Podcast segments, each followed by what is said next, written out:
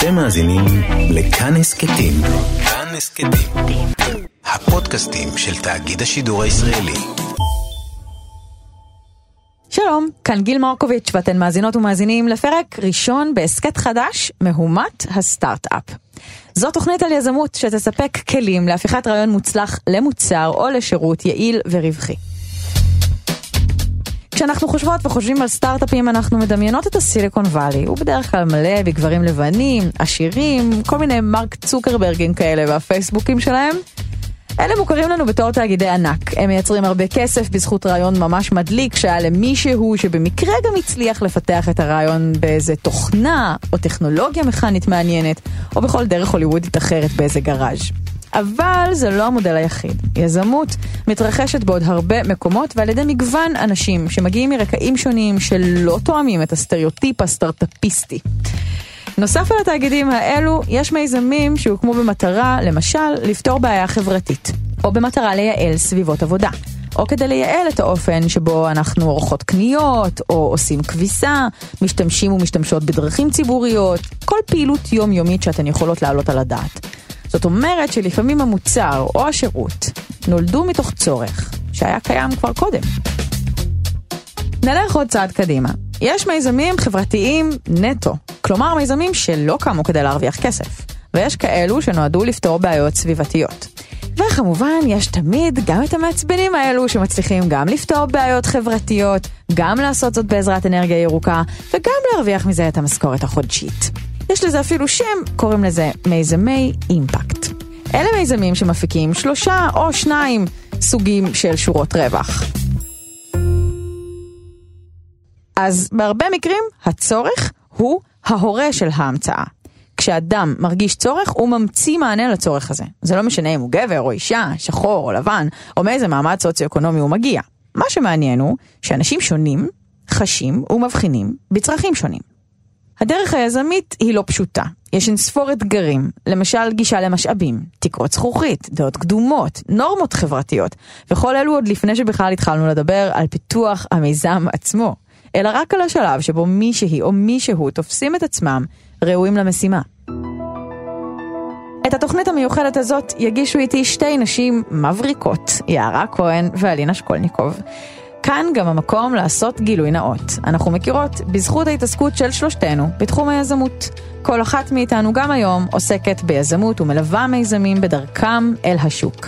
אנחנו מגיעות מעולמות שונים, המגזר הציבורי, המגזר שלו למטרות רווח, שאפשר גם לקרוא לו המגזר השלישי, והמגזר העסקי, הפרטי, ובכולם אפשר לעשות יזמות.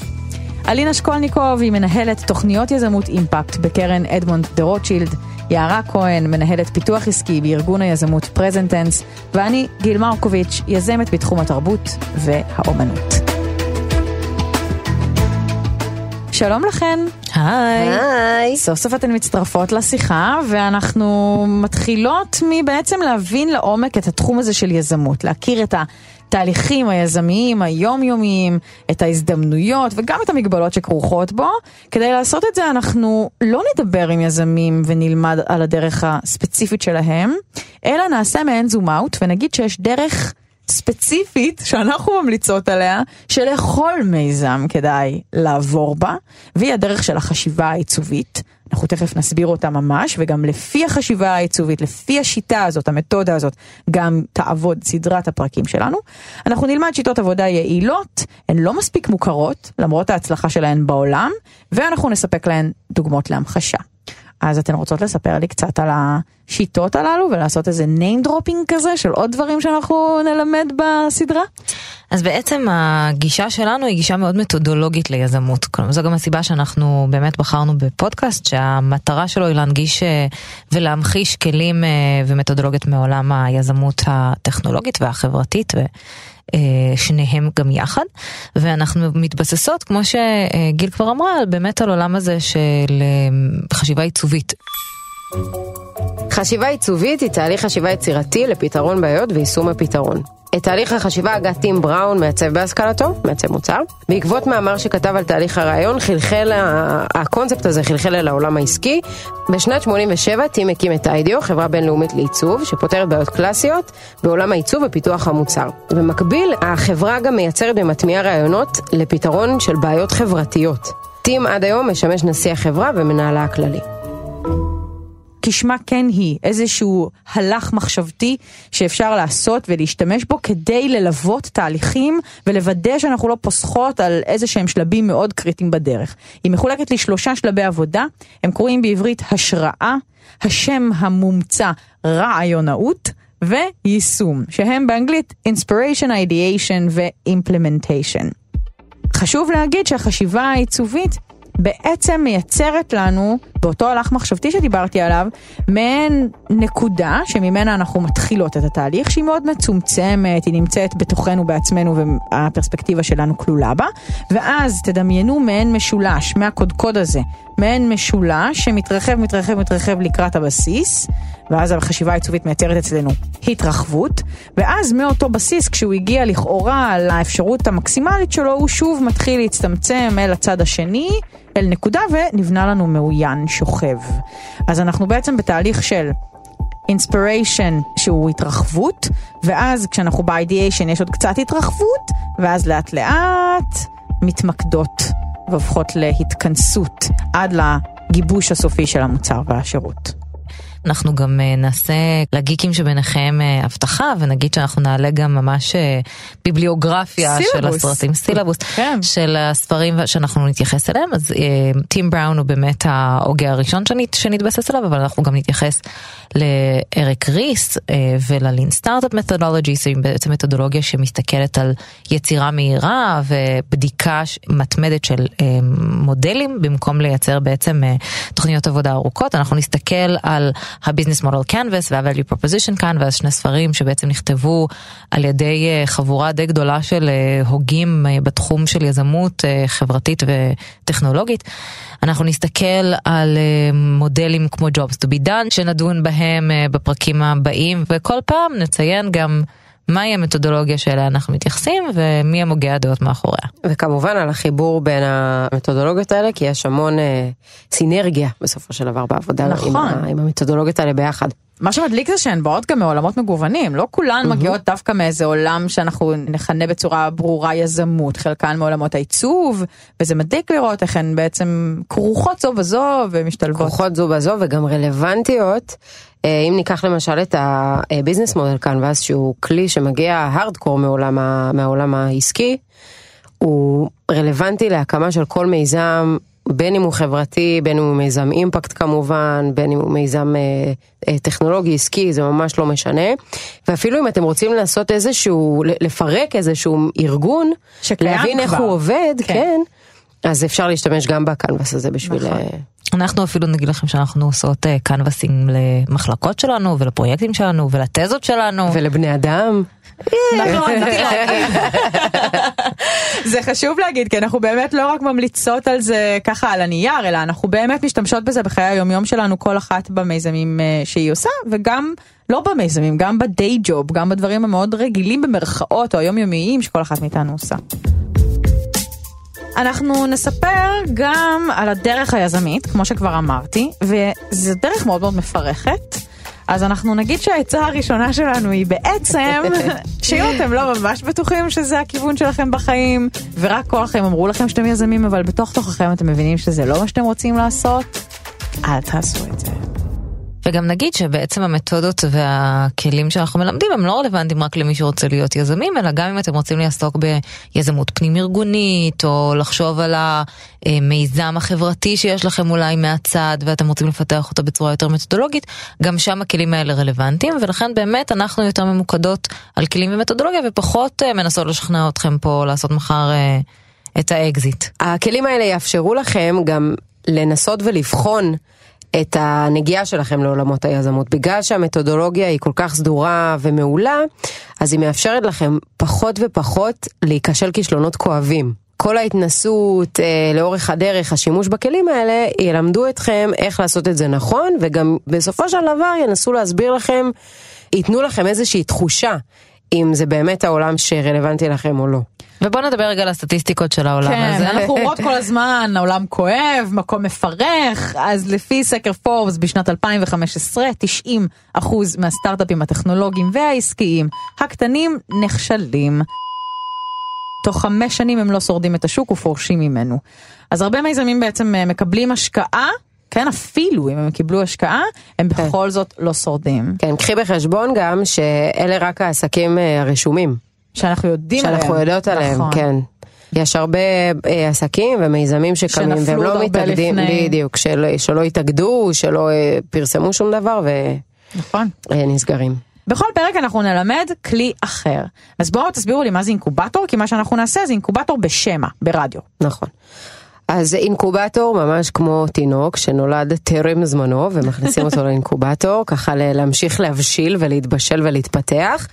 אינקובטור הוא איזשהו מודל של תוכנית שעל פי רוב מופעלת על ידי קרנות הון סיכון או תאגידים, איזשהו גוף עסקי בדרך כלל מפעיל אה, אינקובטורים, אבל המהות של האינקובטור היא חממה למיזמים פרי-סיד, מיזמים שהם ממש בשלב הרעיון, בשלב ההתחלתי, ממש ראשוני, רוצים ככה ללמוד בכלל מה זה מודל עסקי ואיך חודרים לשוק ומי הלקוח שלי בכלל ומה השוק שאני בכלל פונה אליו ואיך אני בודק את השוק הזה אה, וכולי וכולי. על פי רוב באינקובטורים אין מתודולוגיה סדורה, חשוב לומר את זה. ומשום מה בארץ אין שום הפרדה בין אינקובטור, אקסלרטור, נכון. תוכנית האצה, scalerator, הכל בעצם תחת, חדשנות. הכל תחת אותה כותרת מסיבה לא ברורה, וחשוב להגיד שבאמת אנחנו אה, נתמקד יותר כן. על תהליכים של, של אינקובציה, של תחילת עבודה, אבל אקסלרטורים בעצם לוקחים את הסטארט-אפים אחרי כבר הוכחת יכולת לשלב הבא, הם עושים נכון. להם באמת את ה- אה, ויש אה, בארץ לדעתי אחד או שניים ממש סקיילרטורים שלוקחים את המיזם שכבר עובד וכבר הוכיח את עצמו ופותחים אותו לשוק שני, לשוק שלישי, לגדילה לתוך תאגידים, ואנחנו באמת אה, כן אה, נתעקש אה, בהרבה מושגים שיש בהם בלבול, להגדיר בדיוק את ההגדרה המדויקת, נקווה שתעריכו את הפדנטיות שלנו. ותבחרו, מה, תבחרו מה מתאים לכם. בואו נעשה רגע תיאום ציפיות גם עם המאזינים, למה המתודולוגיה הזאת כל כך חשובה, כי אתם תראו לאורך הדרך שאנחנו נדבר על דברים שעל פניו הם מאוד מאוד מאוד אינטואיטיביים. מאוד ברור שהמוצר שלנו מיועד ללקוח, ומאוד ברור שצריך לעשות מחקר שוק, ובלה בלה בלה בלה בלה, כל מיני דברים שהם סופר חשובים ואנחנו נעבור ונדבר על כולם. אה, הסיבה שזה מעוגן ממש במתודולוגיה סדורה היא ש... בגלל שהרבה פעמים אנחנו עובדים מאינסטינקטים ומהבטן שלנו ומהמחשבות שלנו, המתודולוגיה הזאת מאפשרת לנו לראות שאנחנו לא פוסחים על שום שלב, שאנחנו שמים את, דווקא את האינטואיציות שלנו אנחנו שמים בצד, כאילו ממש מבטלים את מי אנחנו. כאנשים, כן? כפרטים, כאינדיבידואלים, בתוך תהליך הפיתוח. אה, והמתודולוגיה הזאת ממש מאפשרת לעשות את זה, די בקלות אפילו. עבודה קשה, אבל די בקלות. וגם היא כבר שוברת הרבה מאוד אה, אה, דרכי מחשבה שאנחנו רגילים אליהם. לרוב כשאנחנו מדמיינים תהליך יזמי אנחנו אומרים אוקיי יש לנו בעיה בוא נקרא לה x ואנחנו הולכים לק- בקו ישר לקראת פתרון נקרא לו y. וחשיבה עיצובית אומרת רגע בין x ל-y בעצם יש פתיחה של המחשבה, לכן אנחנו קוראים לזה שלב של השראה. זה לא שלב של ללכת ולקבל השראה מהעולם החיצוני מ TED Talks, זה ללכת ובאמת לעשות תהליך שבו אני מקבלת כביכול השראה בצורה מתודולוגית מהעולם החיצוני לי. ולכן לא מ-x ל-y אלא מ-x ל-z ל... מ-X ל-Y דרך Z אפילו. דרך כן, זה, בדיוק. כן. שזה אולי הרגע האחרון בתוכנית שבו אנחנו הולכות פשוט להסכים אחת עם השנייה. בהנהון שכזה. נכון, את צודקת, כן, זה טוב. זהו, פשוט תפסיקו להתרגל לזה, אנחנו הולכות לסער מוחות, אנחנו הולכות להתווכח, זה הולך לקרות הרבה בפרקים הבאים, וזה חלק מאוד מאוד מאוד חשוב בתהליך אה, שלכם, שלנו, בכלל של תהליכי עבודה, גם בתוך ארגונים וגם במיזמים חדשים. אמרנו את זה, הנחנו את זה על השולחן, תתרגלו. אז הפרק הראשון שלנו יעסוק בבעיה מעניינת, והיא הבעיה עם הבעיה. מה זה אומר בעצם? לא פעם אנחנו שומעות יזמים ויזמיות אומרים, מה, כולם ירצו להשתמש בזה, מה, ברור. כולם! לכולם יש את הבעיה הזאת. למה שהם לא ירצו את זה? אה, ברור, גם ישלמו על זה.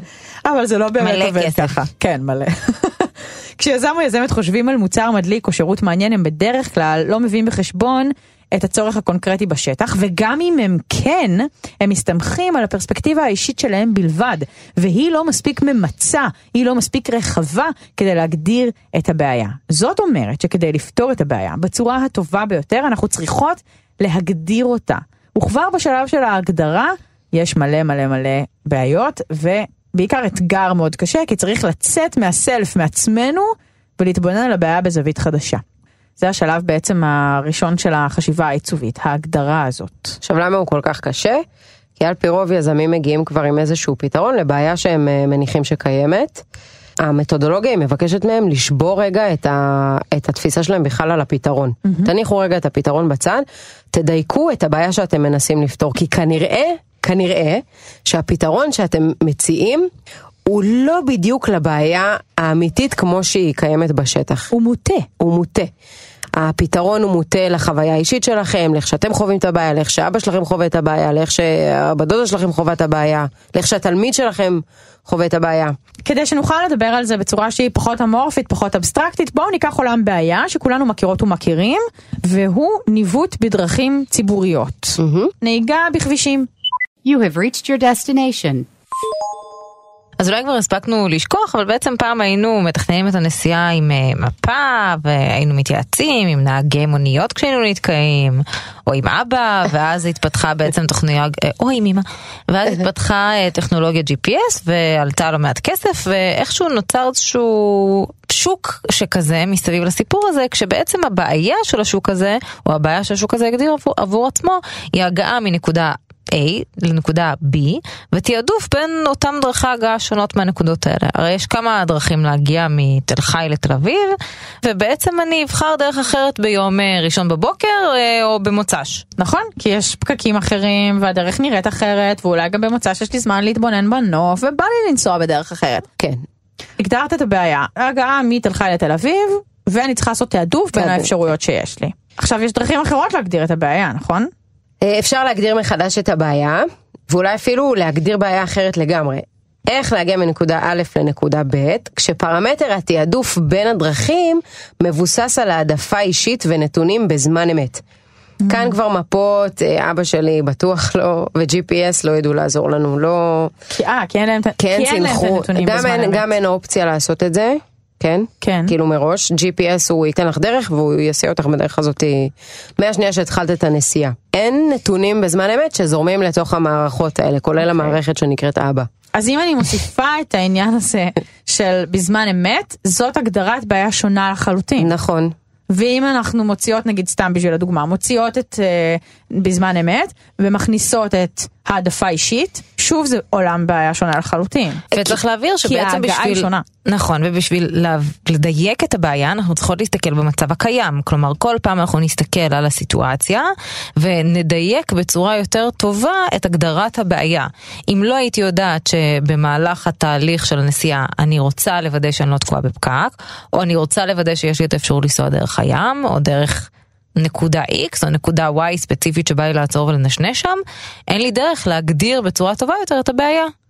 וזה שלב שרובנו בדרך כלל מדלגים עליו, לא? נכון, כי אנחנו חושבים שאם אני אה, בוחרת את אה, נתיב הנסיעה שלי דרך אה, חנויות נוחות, אז כולם רוצים לנסוע דרך החנויות הכי טובות, שיש בהם את הסנדוויצ'ים הכי טעימים. עכשיו אנחנו בעצם מדברות על עוד משהו שקיים בתוך החשיבה העיצובית, וזה בעצם ההבדל בין השלב הזה שאנחנו מתבוננות על משהו, ואז מוציאות ממנו את ההגדרה של הבעיה, לבין השלב שאנחנו מפרשות את מה שאנחנו רואות. ונראה לי שרובנו מדלגים מיד, מיד, בלי לשים לב, על השלב של ההתבוננות, מיד על הפרשנות. לראות משהו ולתת את ההסבר שלנו. זה קורה לנו גם מלא ביום יום. יש את השבריר שנייה הזה שאתה, אם בצורה מודעת, אתה תבקש מעצמך להסתכל רגע על מה קורה. ולשטח את הסיטואציה, לא לשפוך לתוכה פרשנות מסוימת. אה, אתה תוכל לזהות תמות אה, שחוזרות על עצמן, או באמת לצורך העניין לזקק את הבעיה האמיתית ולא כמו שאתה תופס את הבעיה הזו. כן. עכשיו הפרשנות היא חלק חשוב, אבל כן חשוב שנייה אחת להסתכל על המקרה כמו שהוא קורה באמת. לכאורה נקי. כן, נקי מפרשנות. נכון. אז נגיד כשאני יוצאת מהדלת והיא נטרקת בעוצמה חזקה, אז אתן יכולות להגיד ממש בקלות, ואני מכירה אתכן, אתן תגידו את זה, שאני עצבנית היום, ושטרקתי את הדלת, ולמה גיל כל הזמן עצבנית, ונה נה נה. כי יצא מהדלת או וטרקה אותה. פרשנות אחרת היא שיש אה, רוח והדלת נטרקה. יכול להיות. ואולי בטעות, ולכן או שהדלת פשוט של האולפן ממש כבדה, ופשוט כל פעם כשהיא נסגרת, היא כן. נשמעת כאילו היא נטרקת, ואז פשוט אתן חושבות שזה אני, אבל זה לא אני. נכון, ובעולם האמיתי אנחנו הרבה פעמים נלך ישר למקום הזה של הפרשנות, במקום למקום של להגיד זאת ההתבוננות, יש לציין שאנחנו דיברנו על התבוננות בבן אדם אינדיבידואלי, אבל כשאנחנו עושים את תהליך התבוננות על כמות יחסית גדולה של אנשים, אנחנו יכולים לעשות מידע באמת נקי מהטיה, שעליו נוכל להלביש כל מיני סוגים של פרשנויות.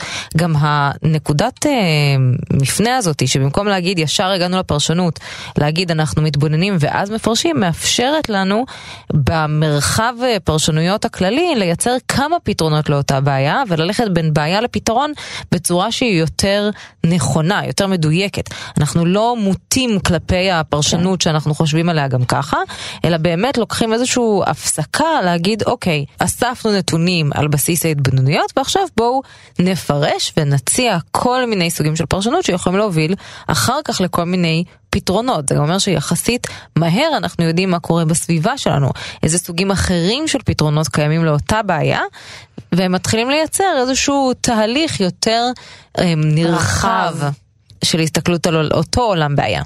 אז את ממש מובילה אותנו לחזור אל עולם הבעיה של אה, פקקים וניווט ושימוש פשוט בדרכים ציבוריות.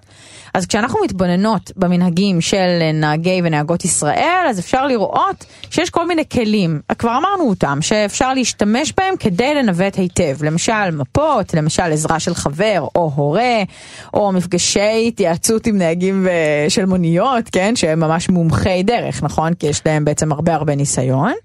וגם לפעמים יש נגיד את הקטע הזה של דיווחי תנועה. שזה ממש סטייה חיובית. נכון.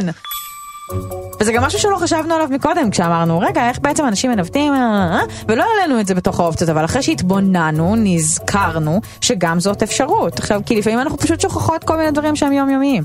ולמה את מתכוונת כשאת אומרת סטייה חיובית אלינה? זה בעצם מקרים שבהם אנשים מתנהגים באופן שחורג לחיוב, כן? מהנורמה. במודע, לא במודע, זה לא כל כך משנה, אבל הרעיון הוא שכשלרשותנו יש את אותם משאבים, כלומר כולנו נוסעים מתל אביב לתל חי, ולכולנו יש את אותו GPS, לפעמים חלקנו באמת אה, נתייעץ עם אבא, וחלקנו נתייעץ עם נהג מונית, וחלקנו ניקח מפה. ניקח מפה, ויש את מי שיקשיב לדיווחים בזמן אמת, עם הרדיו פתוח. אז אם אני רק עם האייטונס שלי, ואני ממשיכה באותה דרך שבחרתי, אולי אני אתקע בפקק. אבל אם אני מקשיבה לרדיו ולדיווחי תנועה, יכול להיות שאני אוכל לעקוף את הפקק, כי שמעתי בזמן אמת שהכביש X. או Y חסום. כן, ואז יש כאן בעצם פתרון מלא או פתרון חלקי, שזה גם טוב, לבעיה שלנו, שזה ניווט ושימוש בדרכים ציבוריות. עכשיו, while it's happening. וכאן מהסטייה החיובית אני בעצם יכולה להגדיל את זה ולייצר פתרון סיסטמטי על סמך סטייה חיובית שזיהיתי בשלב ההתבוננות. נכון, ואז אני בכלל לא צריכה להמציא מוצר מחדש, אלא יכולה פשוט לקחת מוצר קיים או שירות קיים ולהרחיב אותו בשוק ולחשוב איך הוא יכול להגיע ולגעת ביותר אנשים. אז דיווחי תנועה זה סטייה חיובית חלקית, אבל אנחנו גם יכולים לתאר סטייה חיובית מלאה. בעצם לדוגמה עם גיל, נוסעת שני קילומטר לפניי בכל רגע נתון, ומדברת איתי בטלפון בדיבורית כמובן. כמובן. היא מדווחת לי שיש פקק תנועה ממש לפניי, ואומרת לי, אלינה, קחי את המסלול המהיר, תשלמי שבעה שקלים, בחייאת, תגיעי קודם. בעצם אני יכולה להתחיל לחשוב איך אני מייצרת פתרון שדומה לשיחת אה, טלפון הזאתי, אבל בקנה מידה יותר רחב. בתוך התת קטגוריה של התבוננות אנחנו צריכים להסתכל גם על הסביבה, גם באינטראקציה של האדם עם הסביבה וגם בסביבה ככלל, על העזרים שמשתמשים בהם, על האנשים שאיתם באים במגע, על הסביבה הכללית וההתנהגות של אותה סביבה כללית. כלומר גם בתוך תהליך ההתבוננות יש לנו שלבים של לעשות את ה-V על זה שהתבוננו על כל מה גורמים. שקורה, על המון המון גורמים ועל כל מה שקורה ביניהם. נכון, ואז תצפית טובה. נכון.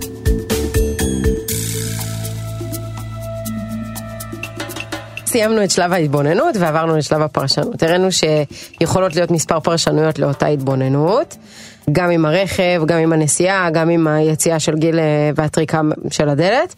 עכשיו בואו נשפוך פרשנות לתוך הדברים שראינו, כן? אם עכשיו ראינו מישהו מתמודד עם פקק, או אם עכשיו ראינו אה, מישהו יוצא מהבית, ולפני שהוא יוצא מהבית הוא מדבר עם אה, אבא שלו ומבקש אה, איזושהי דרך, אם הוא עצר ליד נהג מונית ושאל אותו מה הדרך הכי נכונה להגיע לאן, לא יודעת איפה. כן, זאת אומרת שלשלבים של ההתבוננות שלנו יש ערך, אבל עכשיו גם אנחנו צריכות כן לעבור לשלב של הפרשנות, כי אנחנו צריכות להבין מה קורה אם הבעיה עוד לא לגמרי נפתרה. אז יאללה, בואו ניתן פרשנות למצבים כאלה שבעצם עשיתי הרבה דברים והשתמשתי בעזרים ועדיין לא השתמשתי בדרך בצורה המיטבית ביותר.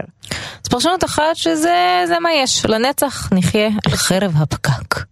אה, אני רוצה להציע פרשנות אחרת. אני חושבת שאנשים אה, על פי רוב יבחרו את אותה דרך, אה, דרך שהם עושים ברמה יומיומית, הם תמיד יבחרו באותה דרך. בקטע של הרגל? כן. אם עכשיו אני נוסע לעבודה, אני אקח את אותן דרכים. שוב, כן יש פה, אני כן מאמינה שיש תהליך תעדוף מסוים, כן? אם עכשיו התחלתי לעבוד ב...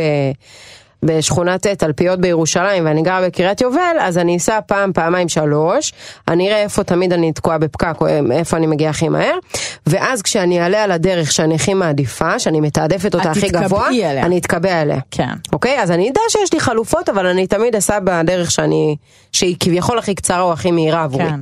אוקיי, אז אנחנו בעצם תמיד חוזרים על אותו... כן. כן, אני מאמינה שלפני אה, לפני העידן המודרני, אה, אנשים היו מתקבעים על איזושהי דרך ותמיד חוזרים עליה. אוקיי. Okay. פרשנות נוספת אה, שאפשר להציע להתבוננות הזו, זה שאנשים היום, כל החלופות שעומדות לרשותם, לא מאפשרות להם תעדוף אמיתי לפי העדפות העדפות אישיות. אישיות. למשל, אני מעדיפה לנסוע יותר מרחק, אבל להגיע בזמן קצר יותר, או לחילופין, אני מעדיפה לנסוע מרחק קצר יותר, גם אם הוא ייקח לי יותר זמן. בסדר? אם עכשיו הטנק שלי, אה, אני ממש נוסעת על עדים, אז אני אעדיף לנסוע פחות דרך למשל, בסדר? הפרשנות הזאת היא מובילה אותנו דרך אגב להגדרה מחדש בעצם של הבעיה. אם במקור אמרנו איך אנחנו מנווטים, אז פה אנחנו כבר מתחילים להגדיר בעיה יותר מורכבת. איך בעצם לפתור את המצב הקיים, תוך כדי הבאה בחשבון, בתוך הניווט, גם את העדפות של הנהגת וגם את מה שמתרחש בכביש עכשיו. ובהגדרה מחדש של הבעיה יש לנו גם פתרונות לגמרי אחרים. כלומר, כבר מאוד. הרבה מאוד מהפתרונות שמנינו בעצם יורדים לגמרי מהפרק. נכון. נכון, מפה לא יכולה לספק לי העדפה אישית וגם לא יכולה לספק לי זמן אמת ולכן היא נגיד לא רלוונטית, אבל צצים פתרונות חדשים, למשל דיווחי תנועה חיים שכבר הסברנו על זה ברדיו, אה וגם אפשר למשל לזהות את האוטו שלי, איפה הוא נמצא, ואז לתת לי דיווחי תנועה פרטניים בשבילי. יש לך לוויין אישי שיושב בחלל, עוקב אחרי האוטו שלך בזמן אמת, רואה שלוש קילומטר קדימה ומדווח לך ו- בזמן אמת. כן, בדיוק, שולח זה לי גם מאוד נתונים. זול, זה מאוד בטוחה. זול. נראה לי אחלה. אולי, אבל, ככה כל המאזינים שנעים אה, באי נוחות אה, חושבים שאנחנו ויתרנו על ווייז, אך לא. ווייז הוא בעצם פתרון לבעיה הזאתי, כלומר ווייז הוא לא פתרון לבעיה איך לנווט, הוא לא מתחרה באותו שוק של אבא ונהג מונית, הוא מתחרה על הפתרון לבעיה הקונקרטית על בסיס העדפות אישיות ודיווחים בזמן אמת, כיצד להגיע בניווט מנקודה א' לנקודה ב'. נכון. והתוצאה היא שימוש יעיל בדרך שכולל למשל הימנעות מפקקים שזו אחת הבעיות והתראות על תאונות ומפגעים. ההגדרה היותר מדויקת של הבעיה היא בעצם החידוש של ווייז. נכון. כי אם לא היינו מגדירות ככה את הבעיה היינו מפספסות את ההצעת ערך שאנחנו יכולות לתת לנהגים ולנהגות. ואז היינו נשארות עם אותם פתרונות, כי בעולם הבעיה הקודם, לפי ההגדרה שלה, האלטרנטיבות השונות כן אה, מילאו את ה... כאילו הן כן ענו על הבעיה, הן כן. פת... כן. כן פתרו את הבעיה. נכון. כי אני רוצה להגיע מנקודה א' לנקודה ב'. אז ווייז בעצם עשו את אותו תהליך של התבוננות, הם גם ראו את שאר הכלים, והם הבינו מה החסר בכלים האלה, מה לא מקבל מענה בתוך הבעיה. והפרשנות שלהם הייתה שיש צורך בבחירת דרך בזמן אמת, וכאן החידוש בעצם. זה לא רק בחירת מסלול, אלא מתי צריך לבחור במסלול הזה. יפה, בואו נדבר על דוגמה קצת יותר מרעננת מווייז, ססמי אנייבל. ססמי אנייבל זה דוגמה מצוינת. מדובר בחברה שפיתחה יישומון שמאפשר שליטה מלאה בסמארטפון בעזרת תנועות ראש ועיניים.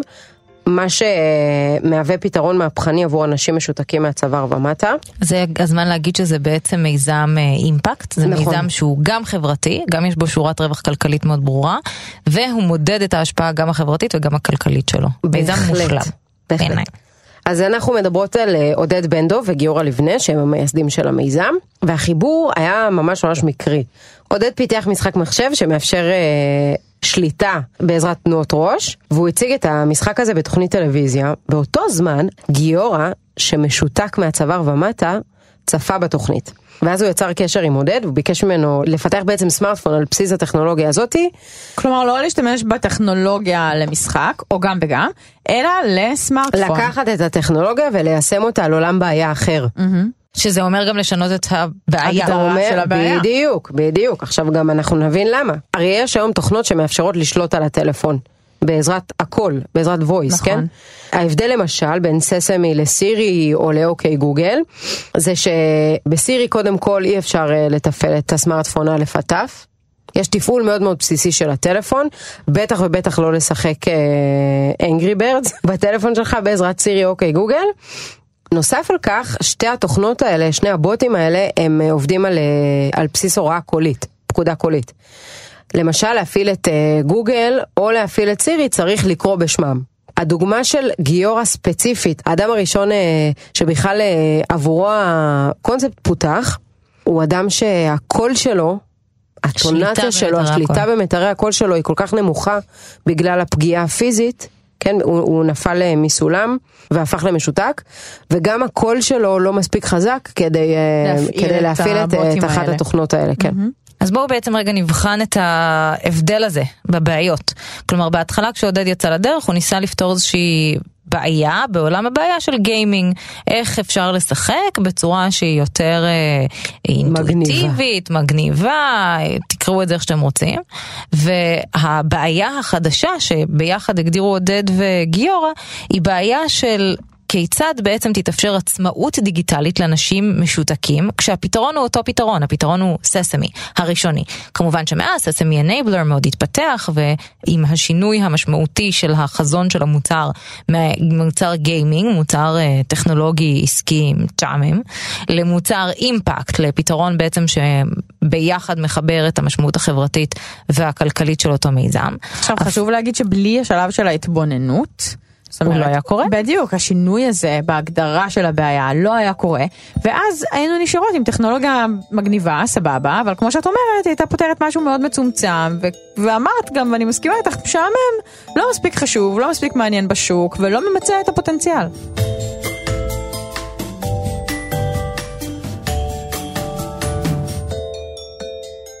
אנחנו רוצות לסכם, נכון? אנחנו בשלב הזה כבר?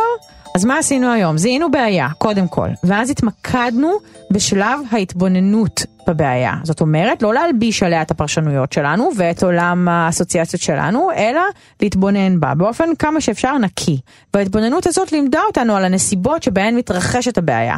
כמו שאחר כך גם אמרנו, שזה תצפית בעצם, אנחנו יכולות לראות הרבה מאוד גורמים שקשורים לבעיה, שבכלל לא הבאנו בחשבון קודם. אז זה בעצם מעין הגדרה של בעיה רחבה ככל האפשר, כמה שיותר, ואחר כך אפשר לחפש את המקום שבו המוצר שלנו יהיה רלוונטי, או לחפש את המקום שהשוק לא נותן מענה בתוך ההגדרה של הבעיה. ואם לא היינו משנות את ההגדרה, וראינו את זה גם במקרה של שימוש בדרכים ציבוריות עם Waze, וגם במקרה של Sesame Enable, אם לא היינו משנות את ההגדרה של הבעיה, אז לא היינו עולות על ה... לכאורה צ'ופצ'יק הקטן הזה שמשנה את כל זווית ההסתכלות שלנו ולא היינו נותנות פתרון רלוונטי, מענה מדויק.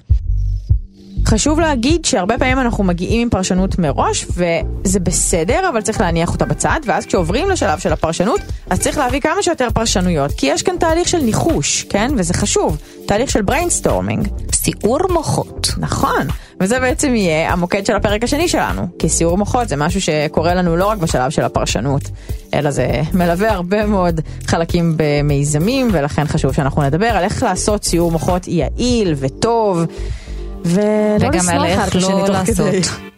אה, נכון, וגם עליך לא לעשות. בעיקר עליך לא לעשות.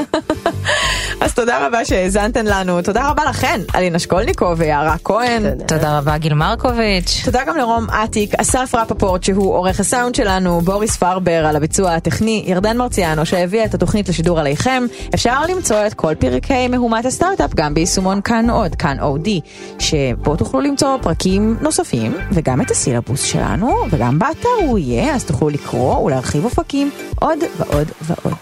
תקראו.